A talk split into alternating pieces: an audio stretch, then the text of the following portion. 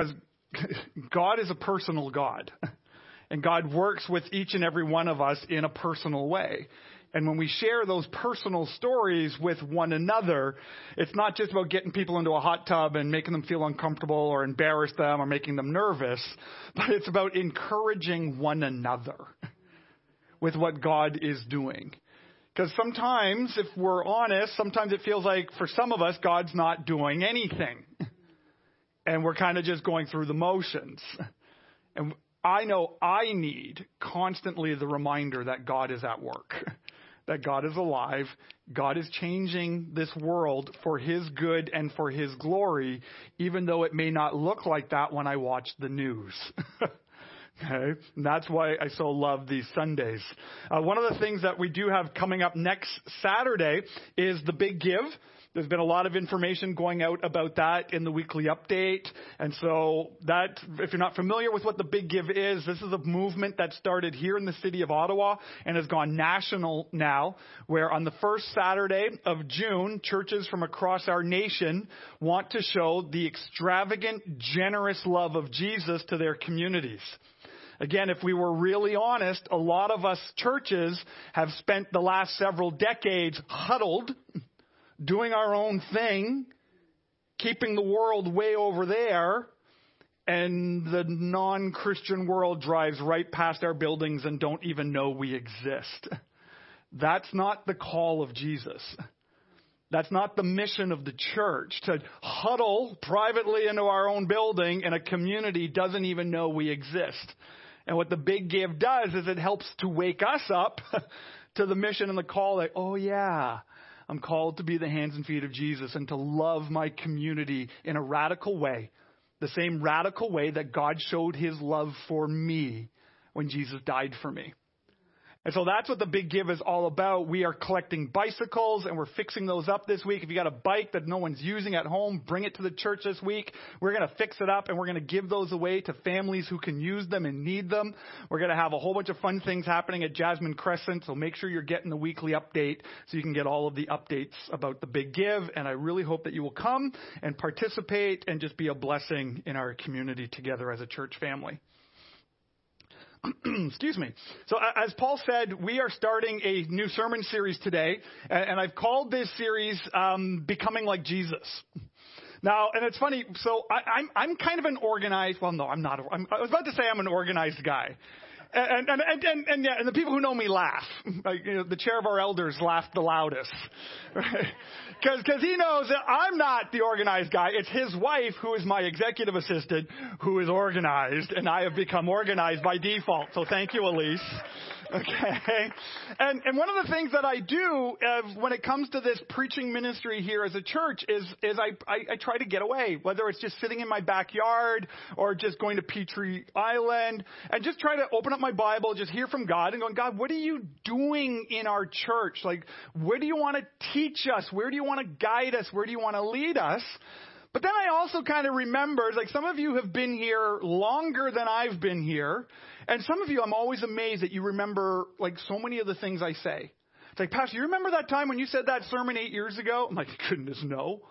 I barely remember the sermon I said last week. Okay, because that's how sermons work. It's the Word of God goes out, people feed on it, and if it helps you grow spiritually, praise be to God. That's what this is for. This is like spiritual feeding that we do. And so because some people remember everything, I try to make sure I've gone through the whole Bible before I go back to another part of the Bible. Right? It kind of makes sense. So I picked that we're going to go through First John. And I was all excited about it because I've never done this before.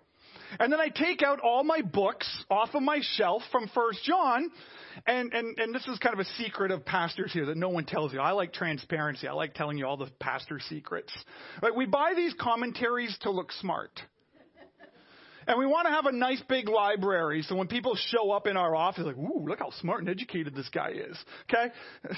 It's part of the reason. We buy them because we know at some point we're going to use them in order to dig deeper into the, into the Bible. And so I dig, I pull out all my first John books and they're already highlighted and underscored and notes in the margin. And I'm like, but I've never read these. And it's my handwriting. And then so then Elise does what Elise does, and she goes through all my stuff. So Kevin, you've preached through this series nine years ago. Now here's the thing. So I was like, I was like, I kind of had a little bit of a panic attack going, I need to change. I need to do something else. No. This came to me yesterday. Danielle and I, we were, we're going through this, as I've shared, kind of this renew, refocus, uh, relaunch in our own life when it comes to our spiritual well-being. And we were away yesterday, and the guy who was leading it said these words, and, and it just struck me when he said it. You are in a war. I want you to think for a moment of the news that you are watching of this world that we are living right now. We have been living under the news of war, the threat of escalating war, for well over a year now. Now imagine you live in one of those countries that is in war and experiencing the escalation of war. What do you think their family life is like? How many hours a week are they watching Netflix? How often are they kind of online trying to find the best vacation? Where are they kind of arguing on whose rights trumps whose rights? All of that stuff is out the window because they are in war. And yesterday I was reminded that my life is in a war. This church is in a war. You have been born into a war zone. And here's the crazy thing about this war is whoever wins this war are going to get an amazing prize. And do you know what the prize is? You have no clue. You. You are the prize that this war is raging over. That there is a spiritual war between the creator of the heaven and the earth and one of his prideful, arrogant, fallen angels who wanted the worship for himself. And that spiritual enemy of God is doing everything in his power to take you away from God. You are the most precious thing in the sight of God. There is this battle happening for you, for your soul, for your family, for your eternity. And most of us live like it doesn't even exist, like it doesn't matter. Right? And so that's where my heart wants to bring us as we look at this letter that the Apostle John wrote to the early church.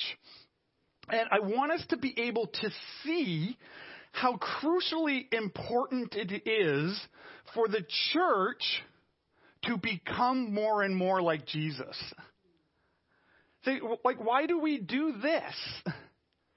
It, like, why do we gather? Why do we sing songs? Why do we do baptisms? Why do you listen to me for three and a half hours in my sermon? Just kidding, guess. It's not that long. Okay. it's close. Feels that way for some people sometimes. But um, why do we do this? We're doing this because we believe in what the Bible teaches us that we gather together to lift up the name of Jesus, to come into the presence of God in corporate worship, to hear from His Word, so that we can grow, so that we can be changed, so that we can become more like Jesus. The Bible doesn't teach us that we need to become like a certain political party. The Bible doesn't believe like we need to become like a certain ideology. The Bible doesn't believe we need to be, you know, kind of have this teaching of the world and accept the teaching of the world, and we need to compromise so that we can be accepted by the world. The Bible says we need to become like Jesus. And that is my biggest desire for you and for your family. Now, here's the beauty of this it doesn't mean we're all going to look the same. Doesn't mean we're all going to talk the same and behave the same because the Spirit of God working in each of us individually we all receive different gifts and talents and abilities and passions, but they are aligned with the heart of Jesus. So that's a little bit of an introduction of what I want us to do. And I want to start today in this topic of becoming like Jesus by jumping in and reading the first chapter of 1 John. Now, if you're not familiar with the Bible, eh, if you want to follow along in a Bible, uh, we've got some, I think some in the chair, there's some in the back. If you're here today and you do not own a Bible, I'd love to give you one as a gift. Please make sure you grab one of those before you leave. That's our free gift to you. I'm a believer that every family should own a Bible in their home. And um, you can, if you don't know where First John is, literally go right to the very back of your Bible, and then just start flipping to the left, and then you're going to find John's letters. Very, very small, just a couple of pages long, but here is John's heart to the church and what he has to say to the church to encourage them in this war that they are in. This spiritual war between God and Lucifer. Okay, so I'm going to read from 1 John. And if you want to follow along, please do so. And this, I'm reading from the new, um, the NIV, New International Version here today. If some people have different translations and you wonder why the words are a little bit different, that's why sometimes the translations just vary slightly. So here it says, so here John writes, says, that which was from the beginning, which we have heard, which we have seen with our eyes, which we have looked at and our hands have touched, this we proclaim concerning the word of life. The life appeared. We have seen it and testified to it. And we proclaim to you the eternal life, which was with the Father and has appeared to us. He proclaimed to you what we have seen and, sorry, we proclaim to you what we have seen and heard, so that you may also have fellowship with us. And our fellowship is with the Father and with his Son, Jesus Christ. And we write this to make our joy complete. So, so Paul's using, uh, sorry, not Paul, John's using kind of we language here, you know, and this is kind of like, again, in this culture that we live in today, like what are John's pronouns and is he, is he identifying as we? No. He's um, talking about the apostles.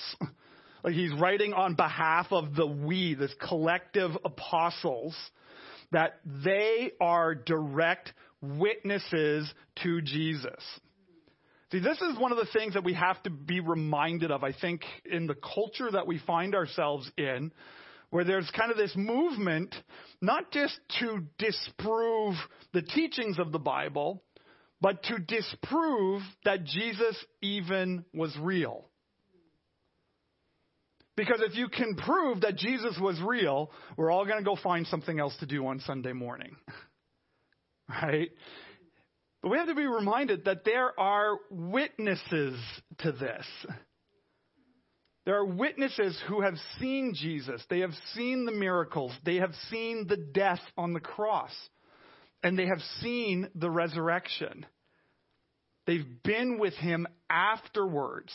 They have seen him return to heaven when he ascended and returned to the throne of heaven. There are witnesses alive. I mean, Christianity is incredibly easy to debunk when you go, well, they did this for the money and the power and the women and the prestige. That's not why you became a Christian back in these days. Because the we here all died for their faith. Now, I don't know about you. There's a few things I'll die for. I'll die for my wife. I'll die for Jesus. I'll die for my kids. One or two of you, maybe I'll die for. No, I'm just kidding. I, I'm going to hear about that one on Monday. Okay. But I can tell you one thing I'm not dying for one of my lies.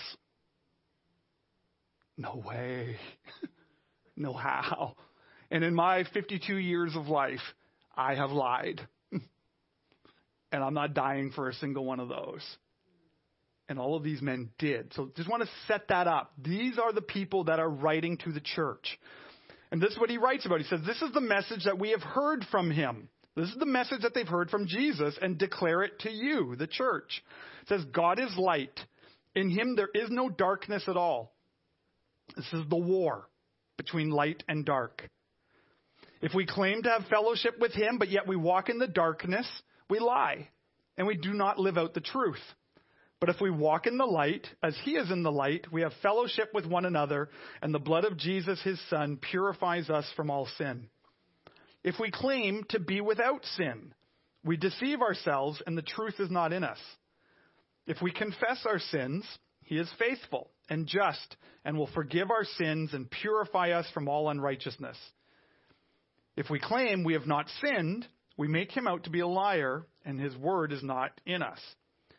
It continues in chapter 2. It says, My dear children, he's writing as a spiritual father. He's writing as a pastor to the church. My dear children, I write this to you so that you will not sin.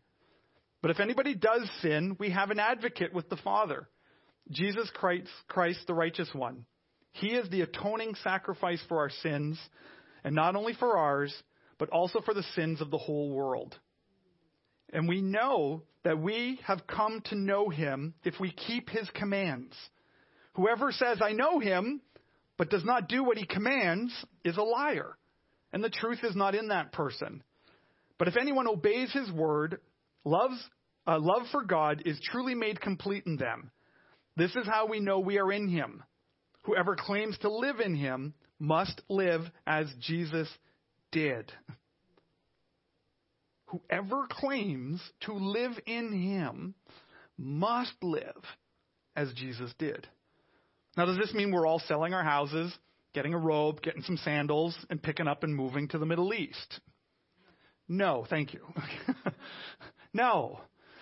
But it is the heart and the mission of Jesus that has to be evident in the life and mission of every single follower of Jesus.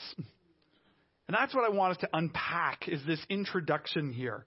See, this letter again was written by the apostle John. And if again, if you're not familiar with who John is, John is the same disciple who wrote the bigger letter in your Bible that's called John. John wrote the book of John, so the Gospel of John. He wrote three letters that we have to the church, one, two, and three, John. He's also the last surviving apostle. He's the apostle who gets arrested for, for, his faith. He gets sent off to a prison island, and God gives him the vision of Revelation. He writes the last book in the New Testament. So John kind of sounds like, wow, he's kind of like this really big deal, right? Well, John's also known as, if you think he's a big deal just for writing this, he's also known as the disciple whom Jesus loved. Oh, who'd love that title? Wouldn't you like that to be on your tombstone? Here's Kevin, the disciple whom Jesus loved. That'd be awesome on my tombstone. Okay, to be known for that. Right? That's his title that he has here. He's also the same John that when Jesus is dying on the cross, Jesus looks to John and looks to his mother Mary and he says, Woman, here is your son. Son, here is your mother. And he's doing something incredibly profound here that I don't think culturally we understand anymore. Because back in this culture, a single, a, a, a widowed woman with no oldest son is in trouble. And anyone could just show up and take from her whatever they want. And Jesus' dying thoughts is for this woman saying, No one's going to take advantage of this woman. Son, I've rechanged the relationship here you have an older son now. okay? That's who John is. And John has a heart for Jesus. He has a heart for the church. He wants to see the church thrive. And so we believe this letter was written um, before Rome showed up into Jerusalem. Rome showed up in Jerusalem around 70 AD and completely destroyed the Jewish way of life by destroying the temple, the sacrifices, the worship of the Jewish people in their temple. Right? And so John writes this, and he wants you to walk and live as Jesus did. See, I mean, there's a lot of things that John could write to us about. He could write to us about some of Jesus' miracles, and he does that. He could write to us about some of the visions that God has shown him, and he does that. But why does he write these things? Just so that we can puff up our heads with knowledge, so we can show off how smart we are, so we can win Bible quizzing and get big trophies and get master's degrees and all of this stuff. He wants this to change our lives so that we will look different than the rest of the world because you will live as Jesus did. And what's happening in John's day, honestly, isn't really all that different than what is happening in our day. And the reason why it's not very different is because humanity has not evolved in any way whatsoever in 2,000 years. Our toys are nicer. We live a little bit longer because of the medical science. but our heart has not changed. And our heart is still pulled between two kingdoms the kingdom of light and the kingdom of darkness. And as we're going to see as we continue going through this letter, um, there's no gray kingdom. You are part of one or the other. Now, that's not to bash or to belittle anyone who doesn't believe like we believe, and that's totally, you know, I get where you're at because I've been there. But this is what it says. There's no gray. It's our heart is either pulled to the kingdom of light or it's pulled to the kingdom of darkness. And in John's day, there were a lot of people who didn't like that message. Like, no, John, like, you know, we can't really we can't really say that Jesus is the only way to God because that's going to like offend some people. Or we can't really say that Jesus is fully God because you know like we like we have all these other religions here that believe that the gods were like kind of these big huge things and Jesus is just kind of like this poor guy from Nazareth. Doesn't kind of have the hype of all the Romans and Greek gods. So you can't really say he's God because that's just not going to sell. We're not going to get a lot of ticket sales from that. Okay? And there's like false teaching after false teaching after false teaching that is creeping its way into the church. And John writes to say, don't listen to it. You see, just like in my life, I, I know how our lives work none of you will believe a lie that is obviously a lie. Right? Like, how many of you right now, if I just kind of looked through right now in the eye and said, you know what? For a hundred thousand dollars, um, I can get you into heaven. How many of you would sign up for that? Raise your hand.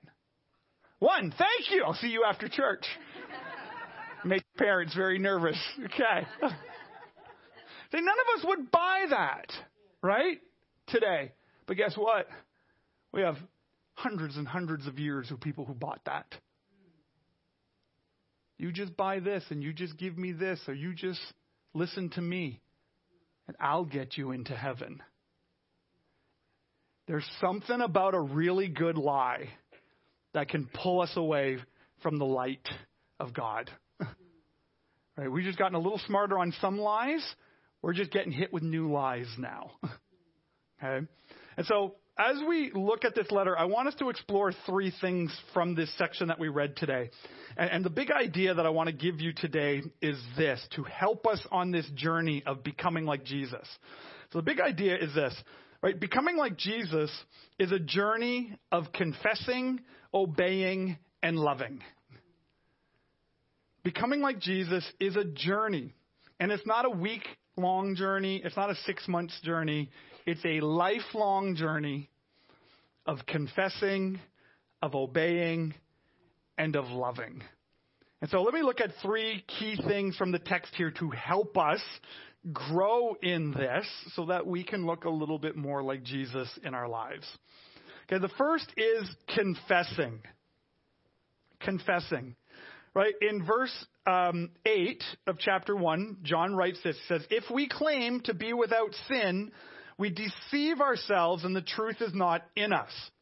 Again, John is writing into a culture that wants to say, I don't need Jesus because I'm not a sinner.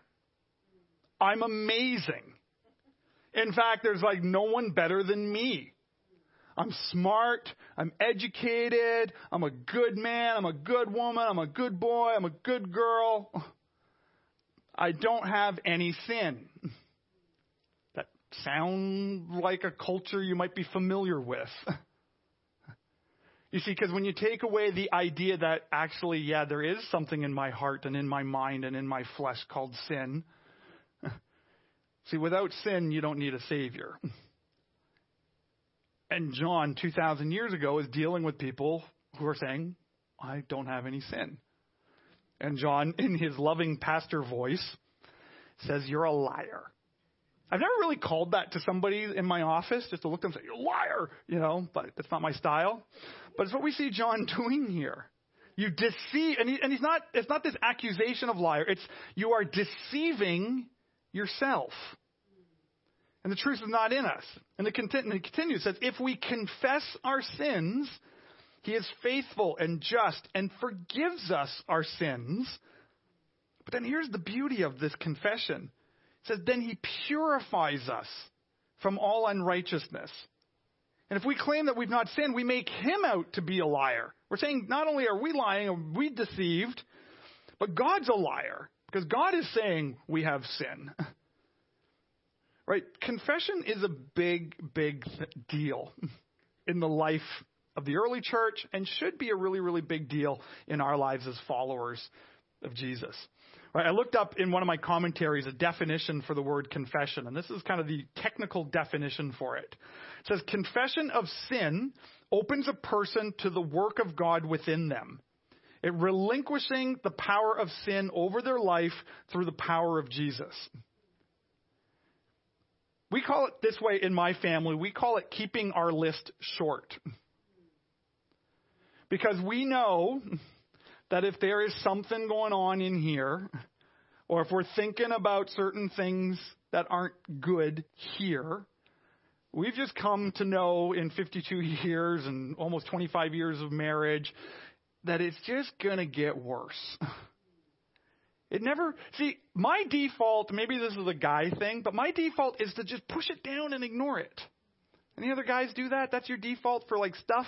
They just push that feeling down. Just push it down, push it down, push it down. And then I wonder why I had so many gut issues for so long. You keep pushing down all your junk into your gut. Well, then all the, the junk eventually has got to get dealt with. okay? See, confession relinquishes the power of sin over our lives through the power of Jesus. We are confessing our sin in Jesus' name. Right? See, John is talking to those who want to claim that they have no sin at all, that they are righteous, that they have a, rev- a, special revelation from God. They have a special revelation that humanity is like God, that humans can create the perfect world in our own strength. right? Which again is a message of our culture right now that we have no sin, that there is no moral truth, that everything is subjective.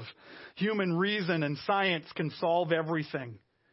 Human beings are capable of being good, ethical, and moral without Jesus. And we all know from personal experience, and we know it from seeing on the, on the news, if science and human ethics could save us, why hasn't it? Why hasn't it? It's because of sin. that even the best leader who looks like can do the greatest thing still has sin.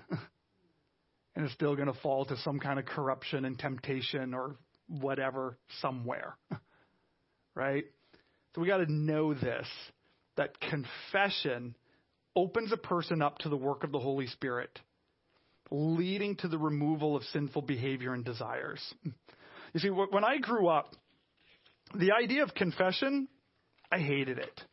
I hated it. I hated it. I grew up in a, in a tradition, and if you've seen the movies about, and you see people confess, you know, you go into the, this dark closet, and, and there's like this old person, old man in, in one of the other closets, and, and you have to like just tell this stranger everything that you've done wrong that week. And I used to go to a school where we had to do that every week. And I went in one week, and I'm young. I'm like 10, 11, and I'm in this dark closet, with this stranger and he's like, tell me your sin. And so I started saying, well, you know, I did this and I did this. And he looked at me and said, okay, and what else? No, that, that's, those, that's about it. That's what, those, those, those that's what I did. And he goes, no, you're lying. What else did you do? I'm like, so then I started to make stuff up. Oh, I looked at my dad's Playboys. I punched my sister in the nose. I stole from the neighbor. I kicked the neighbor's dog. I made myself to be like this horrible little kid. And it was like, what else? What else? I'm li- like, there's got to be like a special punishment for the person who lies about their sin in confession, right? But that's the guilt and that's the shame and that's the condemnation. That's not what John says.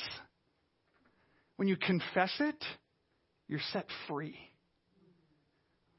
We're going to see later on in this letter, and we see in other parts of the Bible, when darkness comes into the light, there can be no darkness.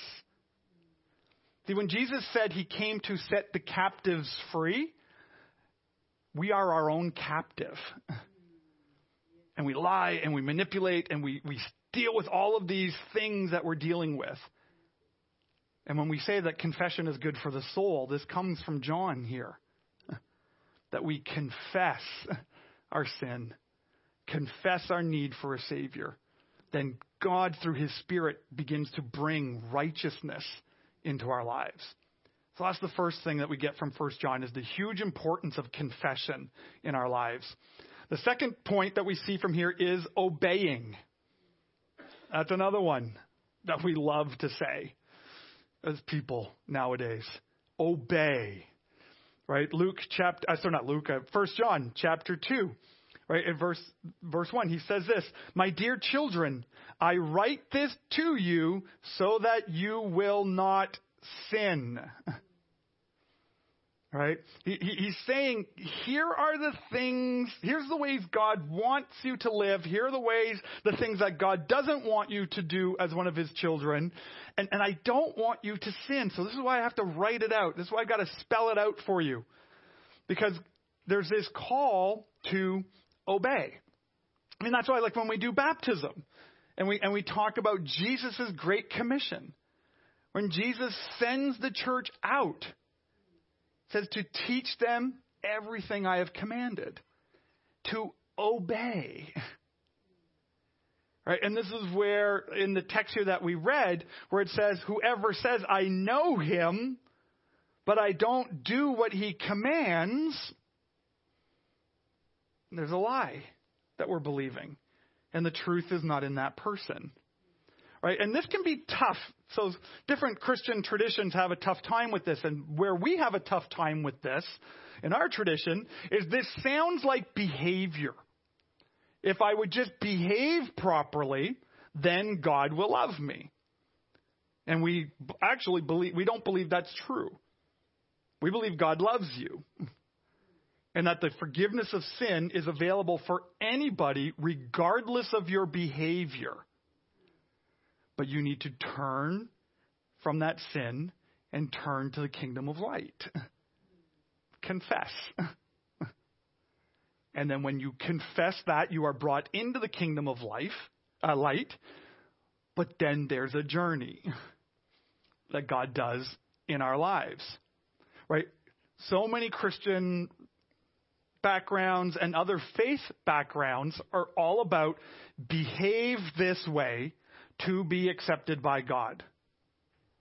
If you behave this way, then you will be accepted.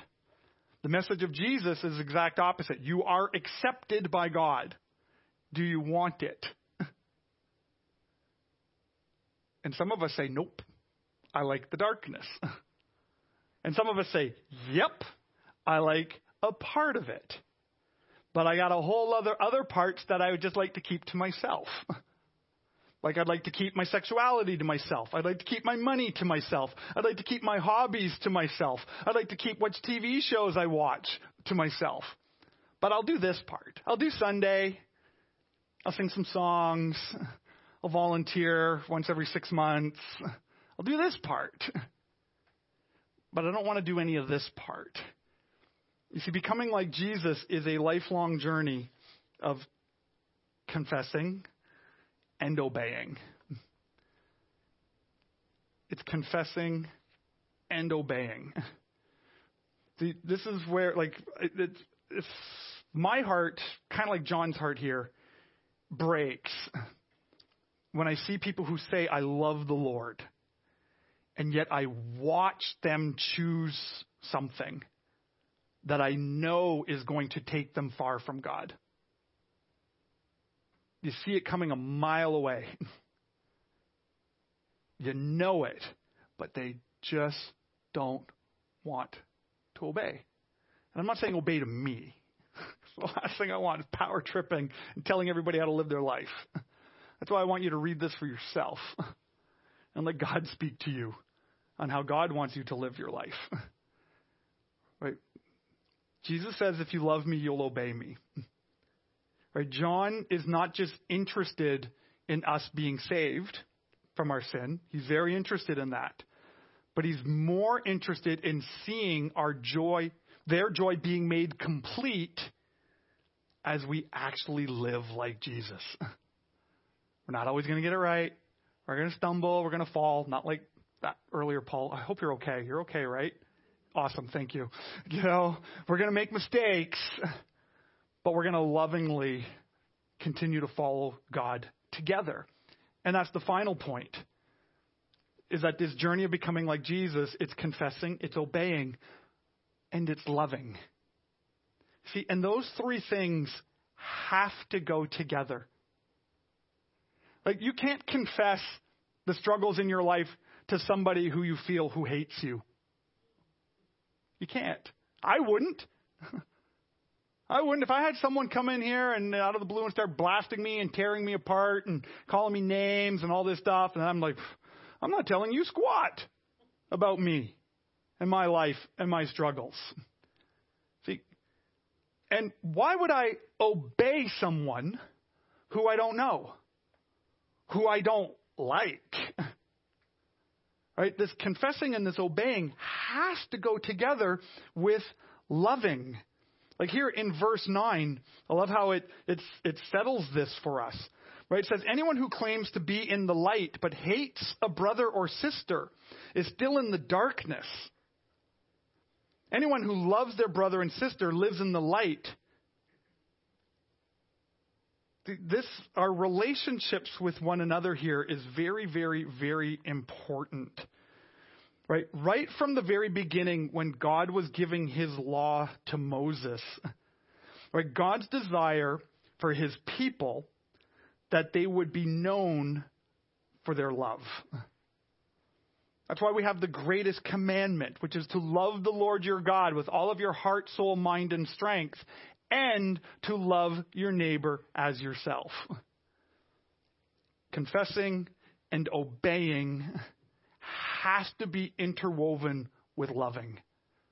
Right? And this is why John actually says this in the writing. He goes, This commandment that I'm giving to you to love is not new. It's been there. It's not like, wow, there's this radical revelation. I'm supposed to love people? Holy smokes, I never knew that. It's not new. We just don't like doing it because it's hard. You see, when we notice that there's darkness showing up in our hearts about certain people, how do we respond to this? See, I'm, I'm prepping this message this week. And I'm not sharing this story. I am not a hero at all. I'm a guy who's struggling with something. and I was struggling with how I viewed a certain pastor down the road. I don't like the guy and I and I've got reasons why. and I noticed this was getting darker and darker and darker.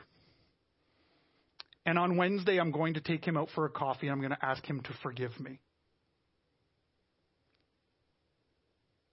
And it's hard and it's embarrassing.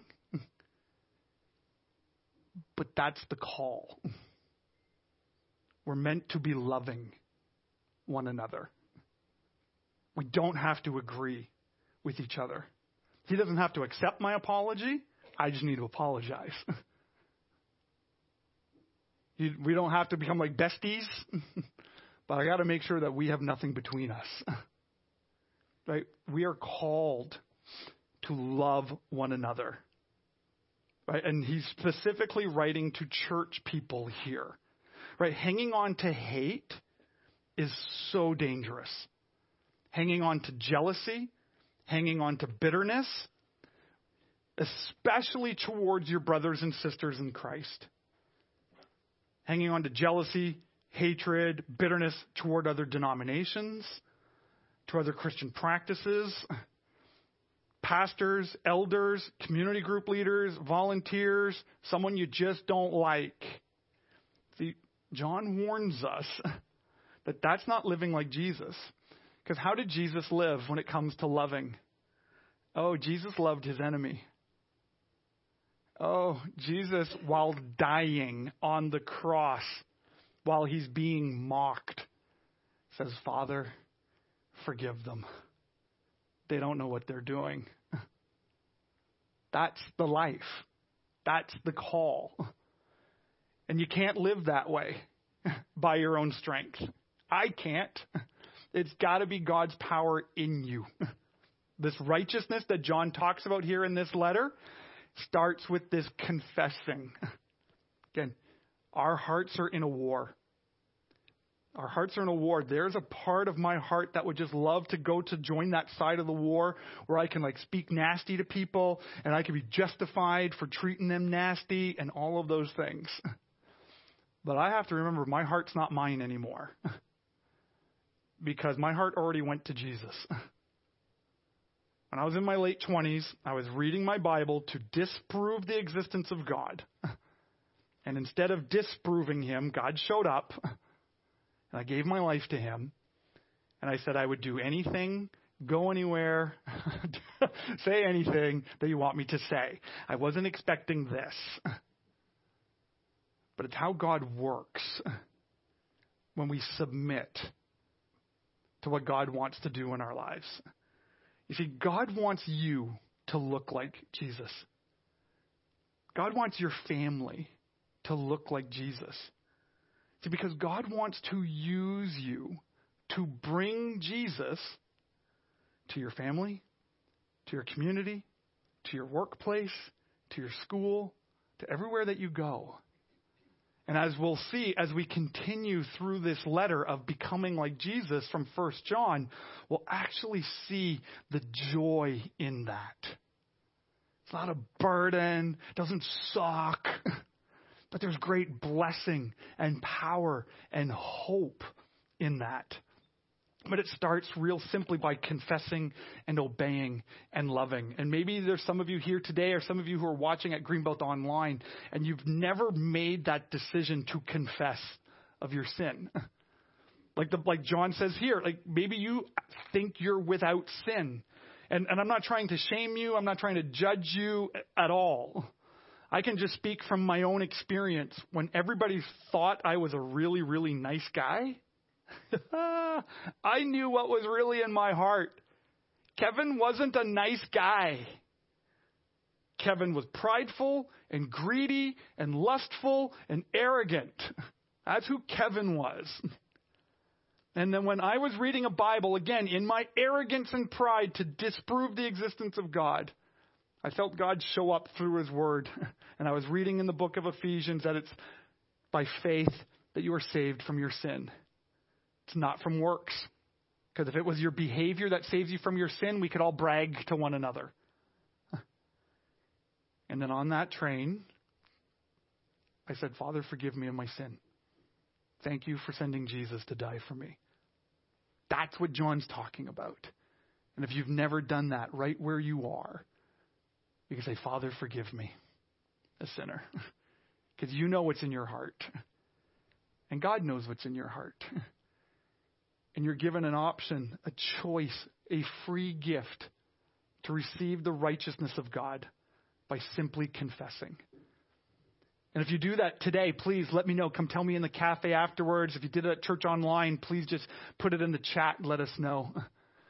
But then for the rest of us, whether we did that today or whether we've done it decades ago, my hope and my desire for us as we step into this summer is that we'll take the call of becoming like Jesus more and more serious. Going, okay, God, where do I need to practice confession a little bit more? Where do I need to open up my heart to the light to get rid of the darkness? Who do I need to confess something to? Right? And then, God, what do I need to obey? What have you been asking me to do, and I've just been ignoring it and ignoring it and ignoring it? Maybe for some of you, it was like, man, I've been dodging baptism for decades. Maybe it's time to be obedient to what Jesus says. He says, do it. We should do it. Maybe it's to be more loving, but I don't want to. Maybe it's to be more generous, but I don't want to. Whatever it is, ask God, God, where do you want me to be obeying more? And then finally, where, where do I need to love more?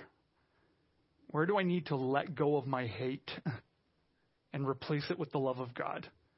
Because when you remember that in this spiritual war that you are the prize, you are the prize. That is God's love for you. Well, guess what? The person sitting around you, they're the prize too. Your neighbors that you don't like, they're the prize too. The communities that you don't like or the movements that you don't like, they're the prize too. So we got to grow to become more loving. Let's pray. Father God, I praise you and thank you for the reminders that this simple little text has given me this week. Lord, I pray on my own journey that you would help me to confess more, to obey more, and to love more. And Father God, I pray for all of us. All of us here at Greenbelt Church, everyone who can hear my voice today, Lord, I ask for each of us that we would become more like Jesus starting today. That we would leave here today not beaten up, not discouraged, but we would leave encouraged because of God's amazing love. God, help us to confess where we need to confess. Help us to obey where we need to obey. And God, help us to love where we need to love. And may your righteousness shine through your church. And I pray this in Jesus' name. Amen.